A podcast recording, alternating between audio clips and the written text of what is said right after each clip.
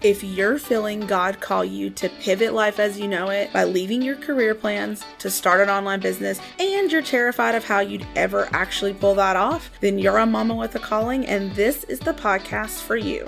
Here's where we'll talk about everything from choosing the right business and running it as a mom to biblical inspiration and motivation to conquer your fears.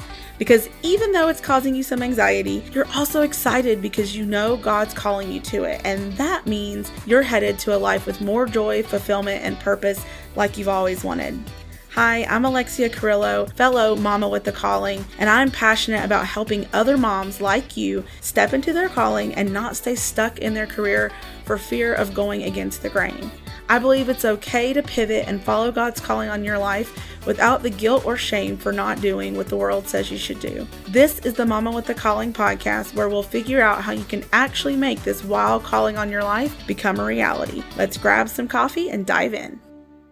Hey guys, welcome back to the Mama with a Calling podcast. So, on today's episode, I am bringing you a special guest, Abby Ashley of the Virtual Savvy. And I'm so excited to have her on the show today because she is going to be talking about how to start your own virtual assistant business. If you're not really sure how you can make money online, or maybe the whole starting a blog and selling courses and running that kind of business just doesn't quite appeal to you, then you're definitely going to want to listen to what Abby has to say about being a virtual assistant. Um, she'll explain it more in the podcast episode, but it is definitely a viable option as you'll hear from her story. Even if you're not interested in becoming a VA, we talk a lot in this episode about her decision to start her own business, overcoming fear along the way, how she does that, and then some money uh, mindset issues, which I know know a lot of you have told me about and I know I hear about it all the time. Um, and I've experienced it myself where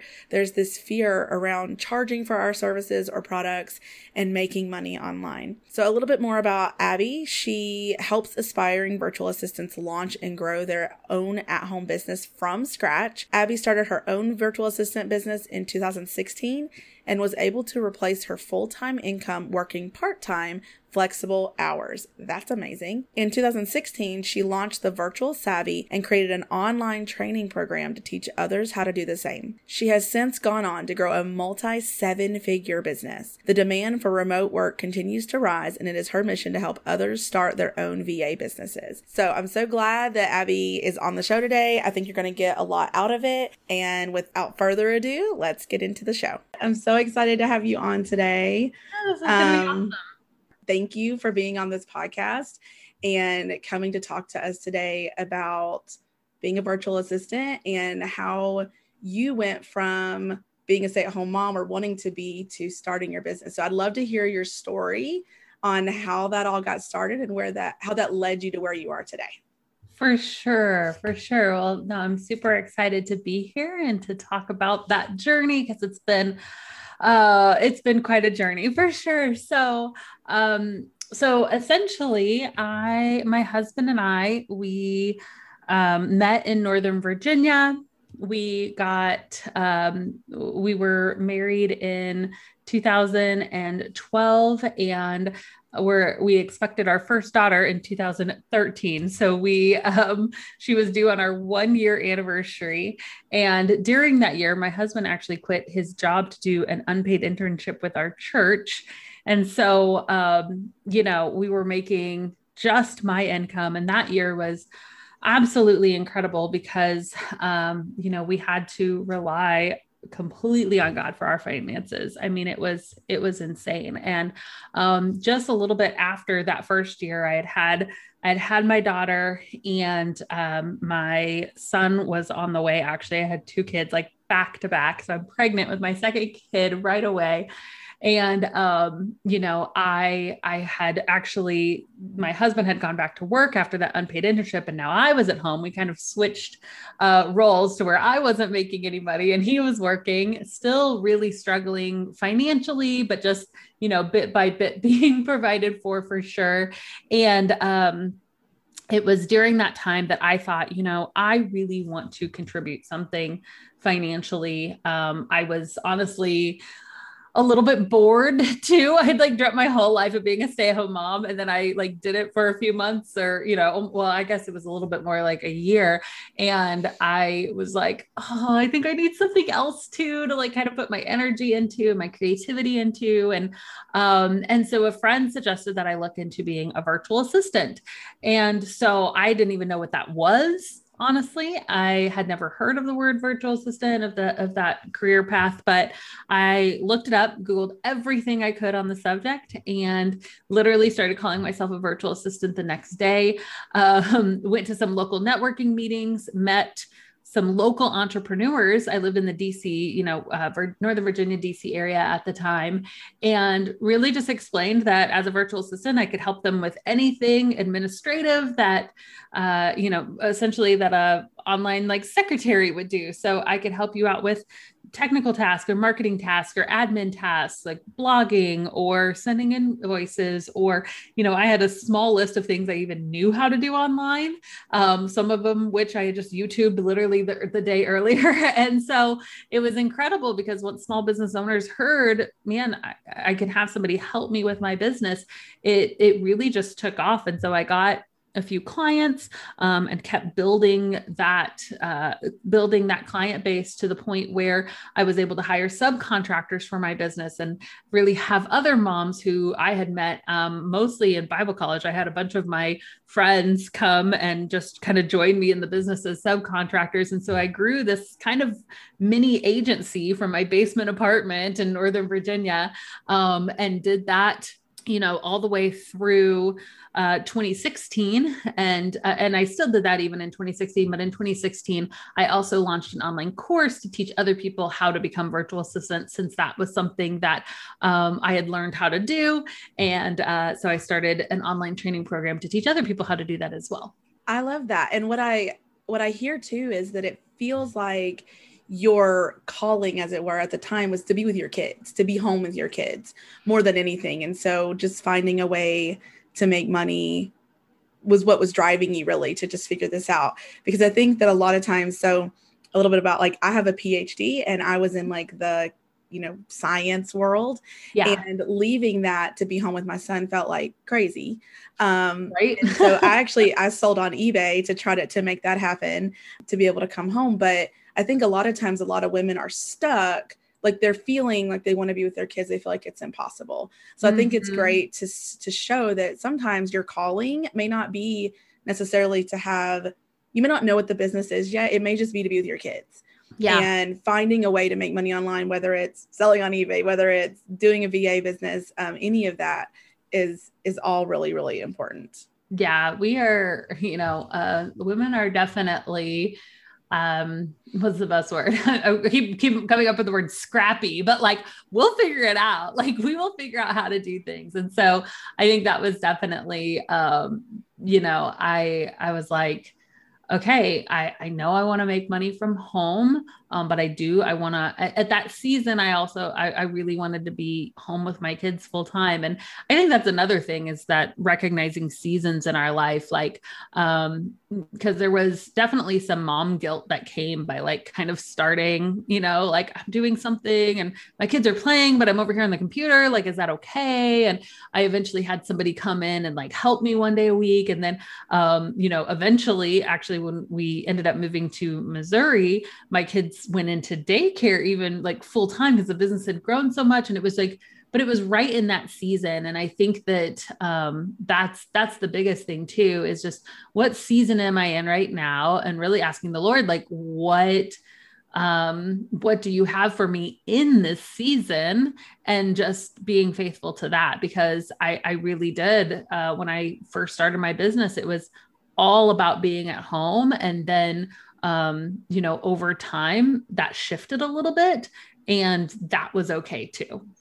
I think that's really important. And i think i was just talking to another friend about this about the almost like the guilt uh, like the guilt the mom guilt that comes mm-hmm. up when we are working from home and our kids are doing something else. Sometimes you know, we have this impression. I know I did when I coming out of the corporate world, I was just like, I'm going to come home and Pinterest has told me that my son's going to sit here and play Play-Doh and I'm going to work all day and he's going to independently play. And I only have one. So he, yeah, that, that did not happen.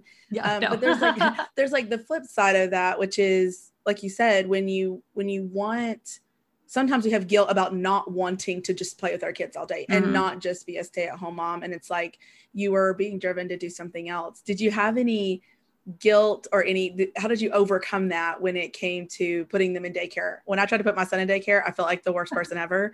Not because it's bad but because i was at home i felt like mm-hmm. i'm at home he should be at home. Yeah no i get it because i've been through all of those emotions for sure. And um I mean, honestly, the the first time I put my kid in daycare, it didn't work. It was like not the right timing, and it was something that I was trying to push, and it just didn't. It didn't work, and I I ended up pulling them out. I was like, nope, nope, it's not time. Like this is not this isn't right. And um, but eventually, like it it was right, and uh, I think I think for me, I I I finally came to realize that there was nothing wrong with having other people in my kids' life who loved them and cared about them and and wanted good things for them. And so, you know, when we first like that that experience of putting them in daycare, they started out at an in-home daycare and I think that was really good because it was one individual and we loved her. She had five kids there and it was just like, okay, like it's okay for somebody to lo- somebody else to love my kids too. Like i don't have to be the only person that's developing them and loving them and like you know and i think that you think back to where you know um, like it literally used to take a village to to raise children and people would you know moms would help different moms and everybody had a job and it was like a whole society's job to help raise a child and i think that now we just think like oh it has to be a hundred percent all me all the time and it's like no like it's okay if my kids go to grandma's sometime because grandma loves them or goes to this whatever or has a really amazing teacher at daycare that that i i know like that i trust and i think that was big for me too is making sure that I really did feel good about where they were going. And that was the problem with the first place that I sent them was like, I sent them there and it just felt very much like I'm just sending them to just be with a bunch of kids. And these, the mm-hmm. teachers didn't really seem like they cared. And everywhere else I chose beyond that, it was like, no, like these people care about my kids. And that is okay that somebody else is caring about my kids. Um, because like more love is better than less love you know like more people loving them. Yeah. like i don't know. I thought that that was uh, that that was transformational for me for sure.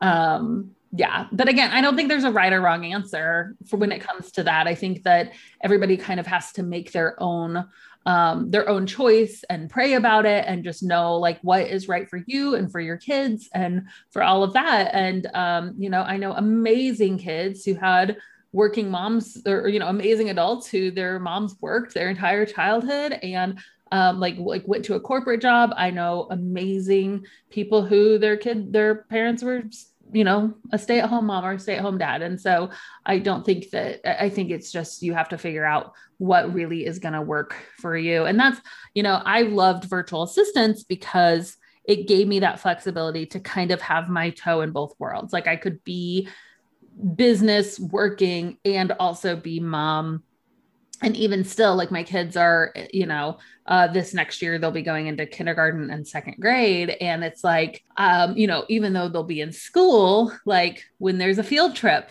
I can be there, you know, like if there's a sick day, I'm the one that can take care of them or whatever it may be. And I love that. I love like i think for me like having options i love not having to, having to be tied to a job or not having to be tied to asking a boss for everything. I'm like nope i'm my own boss. I'm taking off today. Bye. And that's it. Mm-hmm. no i love that. And i think that that's one of the big reasons a lot of women you know want to be home is to just have that freedom. Like a lot of times i think the women in my audience a lot of them don't just want to just want to be stay at home moms. They want to contribute. They have a meaningful career and they're wanting yeah. to do something meaningful that feels meaningful to them and still contribute financially. And like you said, having the freedom to be like, I'm going on a field trip or I'm, you know, going to my kids' play or whatever. And there's not this stress from the job.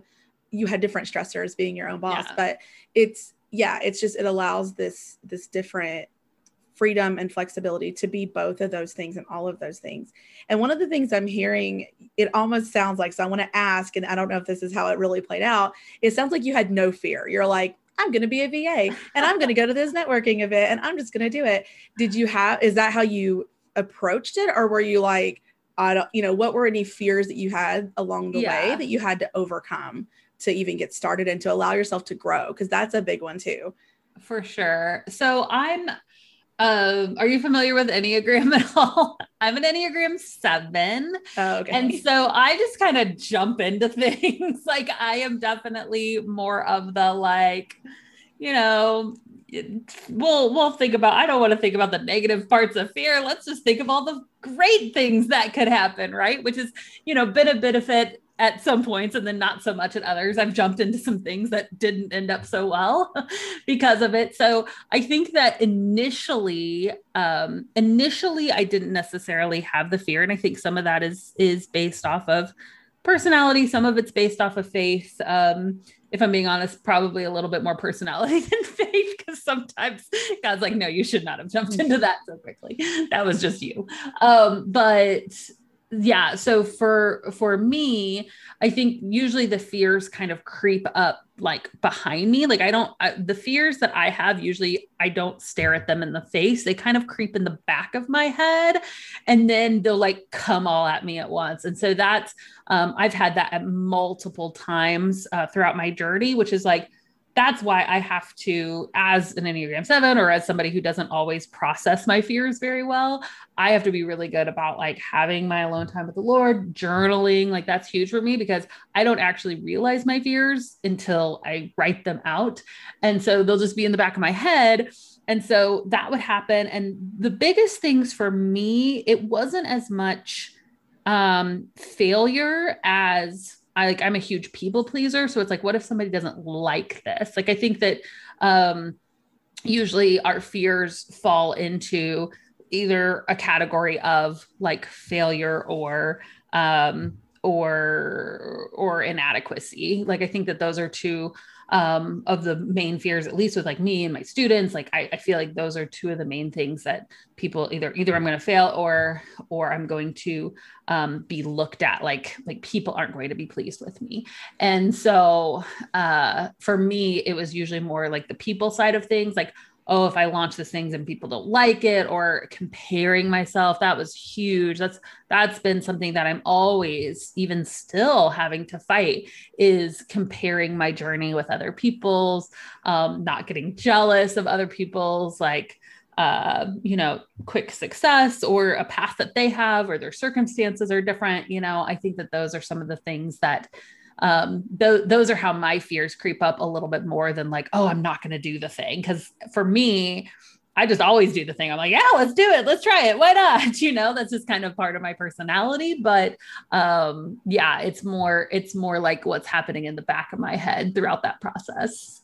That sounds like a benefit to me because I, um, yeah, because I think that a lot of I mean, I hear from a lot of women who who listen to this podcast and they have a ton of fear that is staring them in the face, that it is mm-hmm. really stopping them.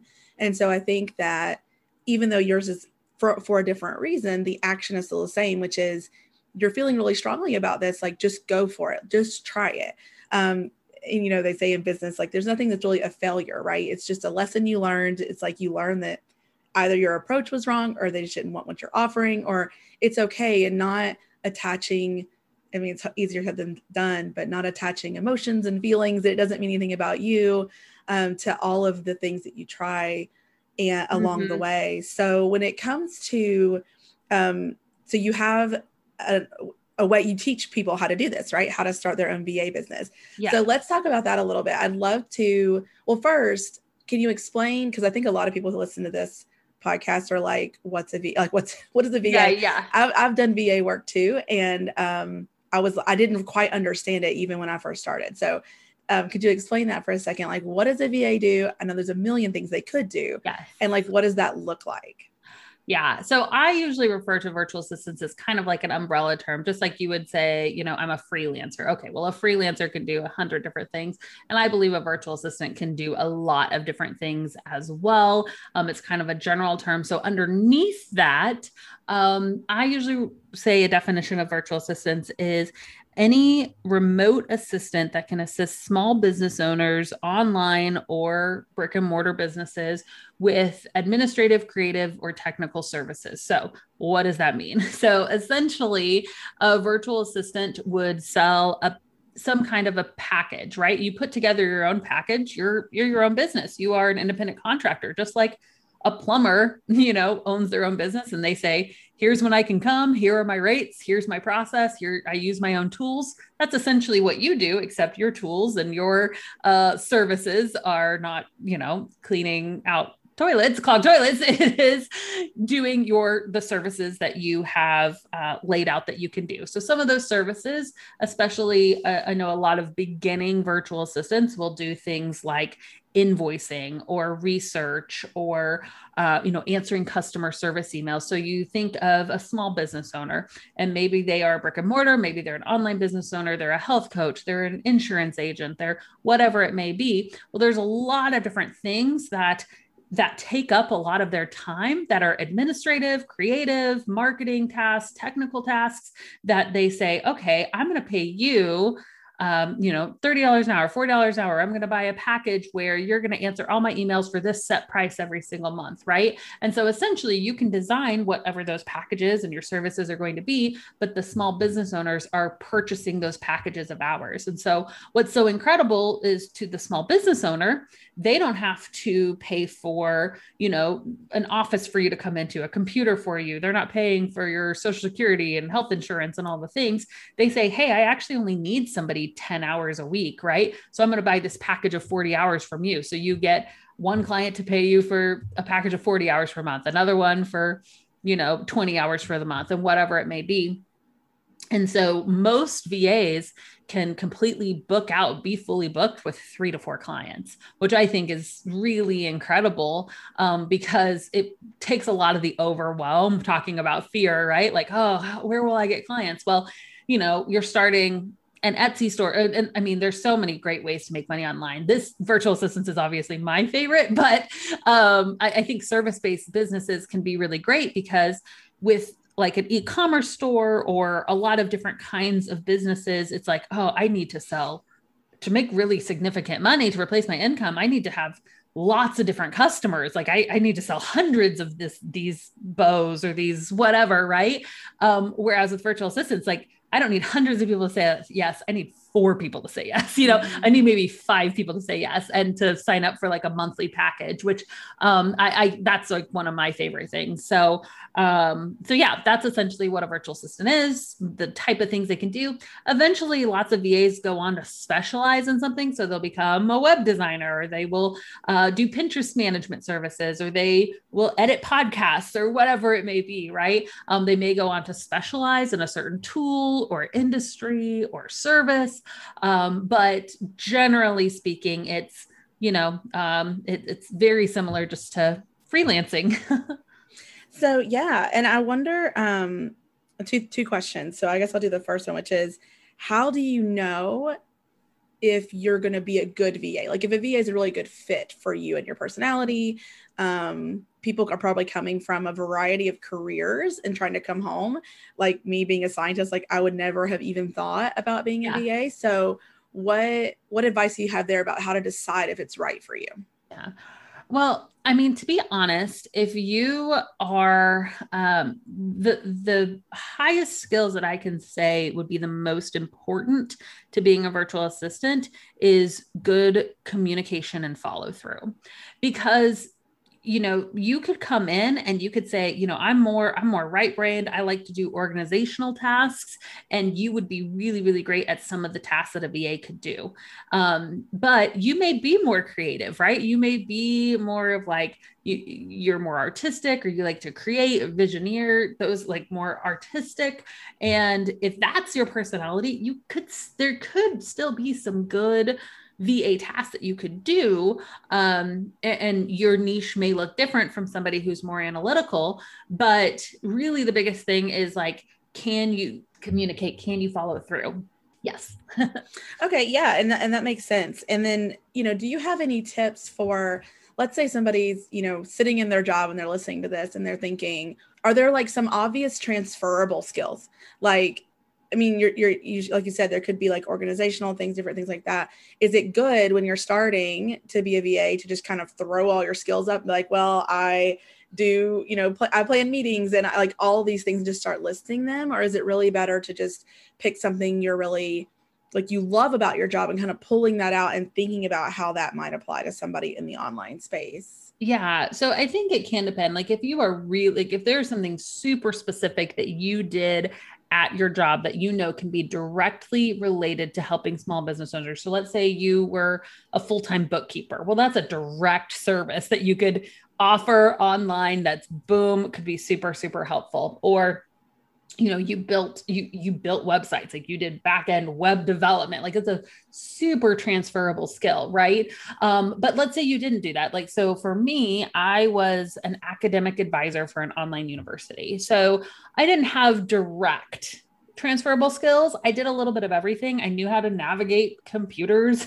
like I could do Google Docs and I could answer customer service emails and I I could learn how to do some of the other things, right? That's like I don't really know how to do this, but I could learn it really really quickly. And so that's why for me it was a lot better and I think for most of us, I generally recommend if you're just starting a VA business to do just packages of hours and a list of the services that you can offer because while you sure you can make more money if you niche down that's what we say like the riches are in the niches or whatever like uh, you can if you eventually specialize in something I think that your earning potential does expand. So if you can go directly to that step, that's great. But so many of us, we don't know, right? Like we don't know what like our big service would be. We don't know what that specialized industry service would even be. So start out with a bunch of general services. Do a lot of times we just don't know what we don't know. I mean, when I first started out, uh, I would have clients that say, okay, can you do X, Y, Z? And I can say, well, I can do X and Z, but I have no idea how to do Y. And they'll say, well, that's fine. I'll teach you. So I literally just by working with clients, got to learn new skills. And there were things that I learned that I love to do that I didn't even know existed when I first started. So that's why I think starting out just general, offering the services that you know how to offer, um, coming up with a list of them. And there's tons of lists online. I know we have one on our website, it's like 50 services you can offer as a virtual assistant over at the Virtual Savvy.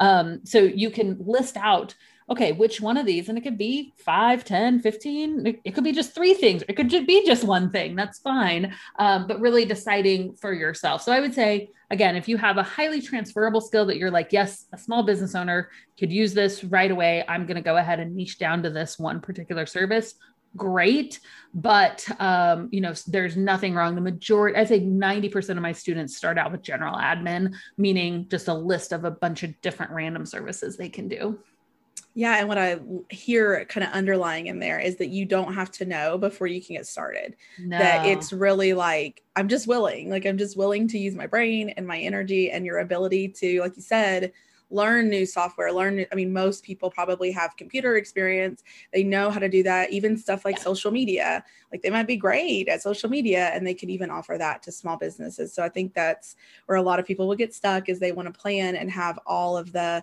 all their ducks in a mm-hmm. row before even starting and they may not even need to do that. Um, yeah 100% yeah so when you when i think about launching or trying to like okay so somebody's decided i'm going to do this i'm going to be a va what do they need to do next?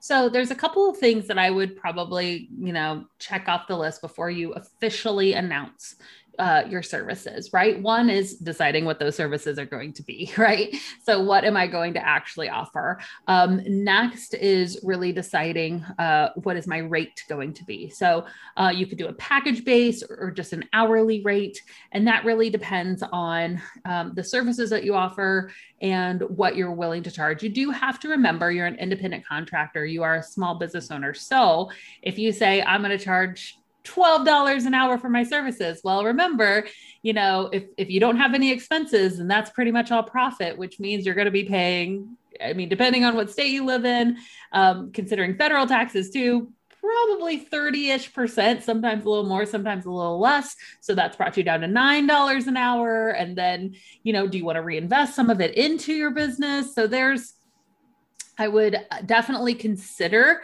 how much you actually need to make. Many of my VAs start between 20 and $30 an hour, even for general admin services, sometimes up to $40 an hour just for general admin services. And then as they specialize, they increase that hourly rate. So knowing what your rate is going to be. And so you kind of form your little packages, right? Because you want, when you announce this to the world, when you announce this to friends and family, whoever it may be, you want when, if somebody says, Oh, yes, I'm interested what then? And I would kind of have those few steps planned out, right? We usually recommend you do something called a discovery call. So you say, "All right, let's get on a video chat or a phone conversation or meet for coffee and let's let's actually chat about what this would look like," right? I remember when I first started, I had a little folder with everything printed out. I would actually physically meet people at coffee shops, and now I just pretty much do everything, especially COVID world.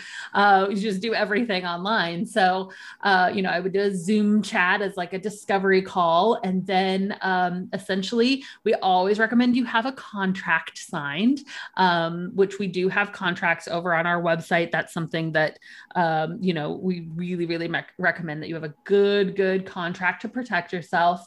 Um, and then a way for your clients to, actually pay you. So, an invoicing software of some kind. And there's tons of great ones out there. Um, we recommend uh, Wave apps all the time just because it's super simple. Other than a processing fee, it doesn't really take fees. Um, but there's also great tools like Dubsado or Honeybook. Um, and those are really great invoicing tools as well. So uh, lots of different options, but those those are really the beginning building blocks. Honestly, like I don't tell people that you have to have a website or that you have to have all these things before you start telling people about your business. Because again, uh, one of our core values at our company is action over perfection. And sometimes you just have to launch before it's perfect. And the more, the earlier you can start telling people about your business, the more time you have to gain momentum, right? So let's say it's going to take you two months to get your first client. Well, um, if you're waiting till all your ducks in a row and your website is perfect and everything, everything's perfect, well, then your two months is going to start months later than it could have been if you just told people from the get-go right? And so um, i am i'm a huge fan of announcing your business telling friends family small business owners that you know already about your business as soon as you possibly can. Yeah and i think also not having to have the website or feel like you need a website. I mean your example was you know networking events if those are even I feel like that's a. There's a few. It depends where you live, but right. there are still some happening. Well, and, and especially with COVID, but I think um, those are things that didn't even register to my brain. When you when you don't come from the world of business, I think that you know there are networking events for people in obviously all in different niches but i think we don't think about business ones or like your chamber of commerce or whatever mm-hmm. there are ways that you can get in front of people and then there are ways online like you were saying telling family friends if Facebook groups allow it, kind of a thing. Um, yeah. LinkedIn, like what? There's all these different places to try to so to try to places. find. Yeah. So one of the questions I had, and this is just a conversation that I like to just chat about, um, to see what your your thoughts are. So I think money mindset is a huge barrier a lot of times mm-hmm. to to going into the online space. And when you talked about charging, I think it's interesting how a lot of times we come from a job where we were making whatever amount of money per hour but when we think about actually charging that just for our services online, we all of a sudden are like, whoa, that's yeah, that's a little, that's a little too much. So, um, what are what are some tips, some advice on how to? Because you said they could be anywhere from twenty to thirty, or some people even charge forty, and it's like some people are probably coming from making fifty dollars an hour, sixty dollars oh, yeah. an hour, and then they're going to come online and be like, oh, I guess I'll just charge twenty. It's like, how do you help them see that they can charge more? It's okay to charge more. They're worth more. All of those things for sure.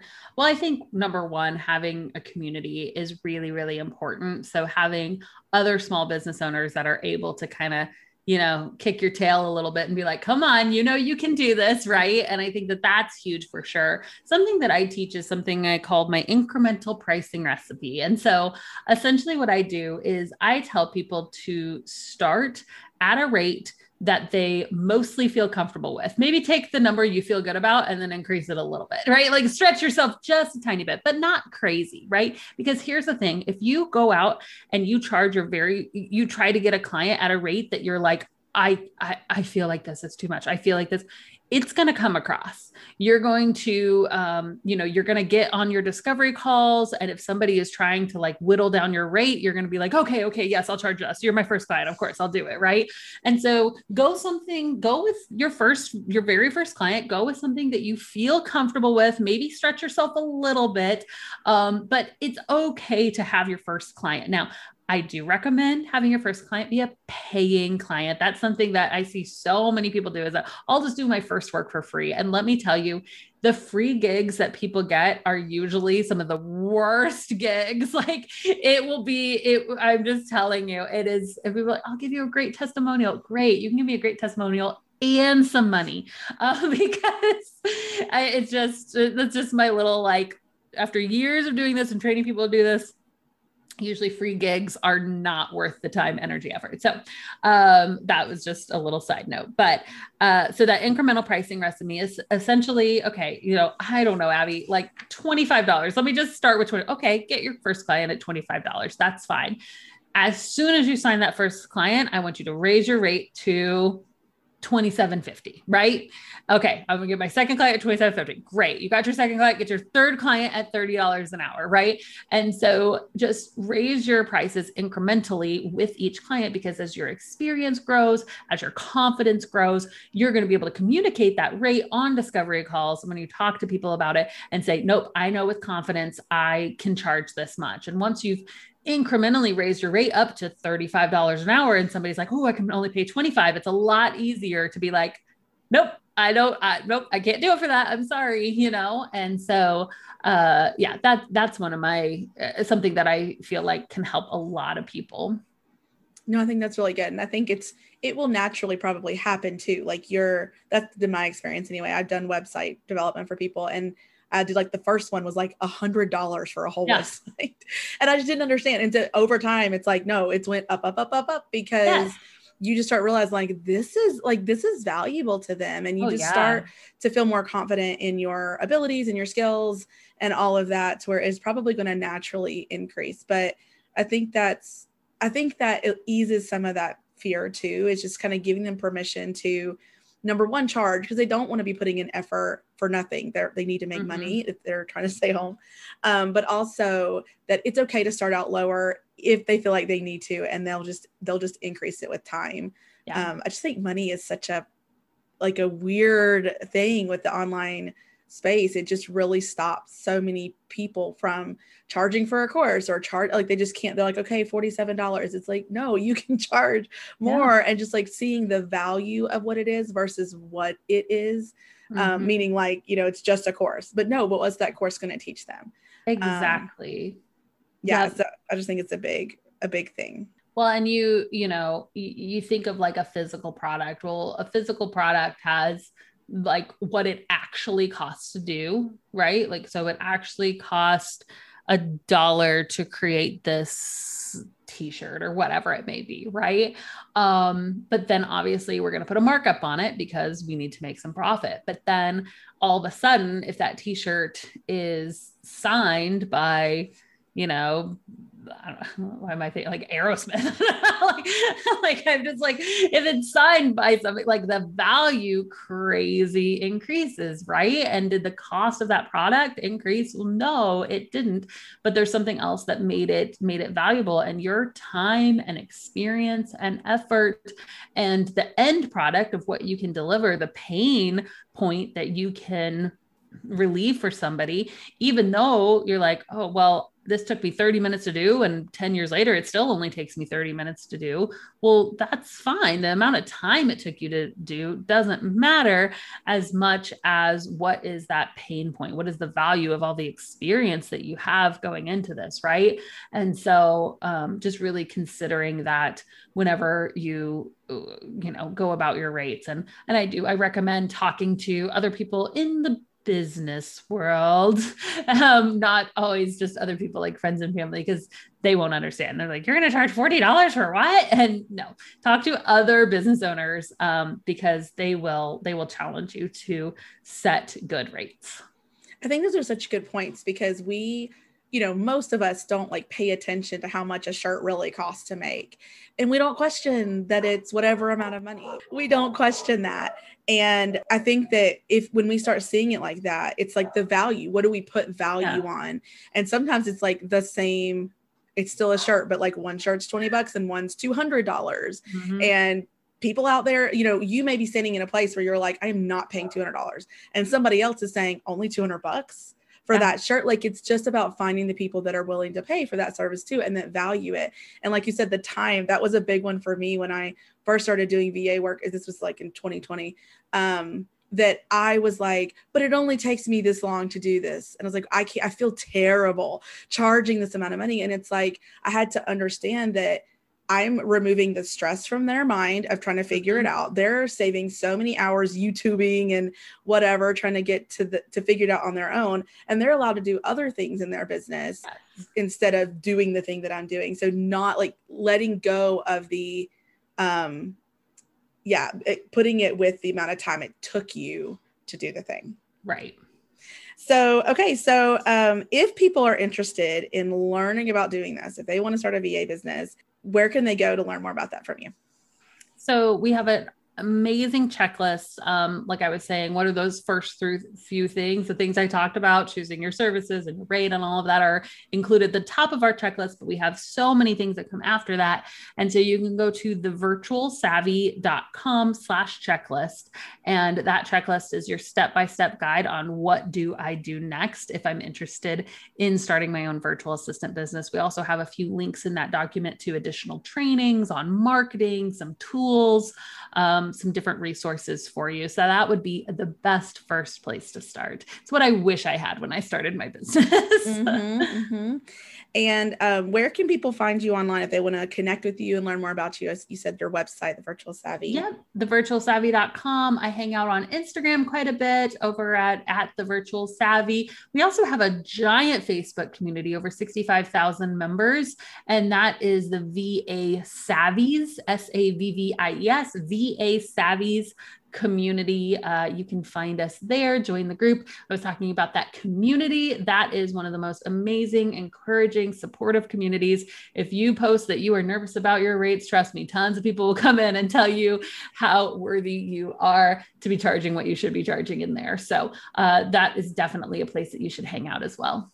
Yeah, I think community is really important when you're doing online business. Just like you said, to just have people to bounce ideas off of, to have them tell you, like, nope, that's not the going rate. Just because a lot of times we feel like we're kind of launching out on our own, like we're mm-hmm. isolated, being by yourself with just your kids. So talking to other adults who are doing the same thing is just really, really important.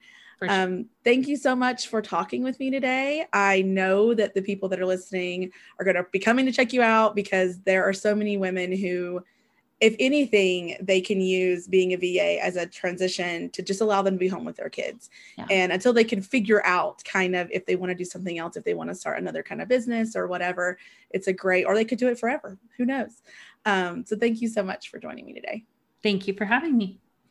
Thanks for listening to the Mama with a Calling podcast. As always, you'll find the show notes for today's episode at mamawithacalling.com slash podcast. Really quick before you head out, are you loving these episodes? To make sure this podcast gets in the ears of as many mamas as possible, please head on over to Apple Podcasts and leave a review. And while you're there, make sure you subscribe so you don't miss out on any future episodes. I'm going to be reading your reviews on the podcast, so I can't wait to hear from you. Also, if you know someone that needs to hear these episodes, grab a screenshot and share it on Instagram, and don't forget to tag me at Mama with a Calling so I can share it in my stories.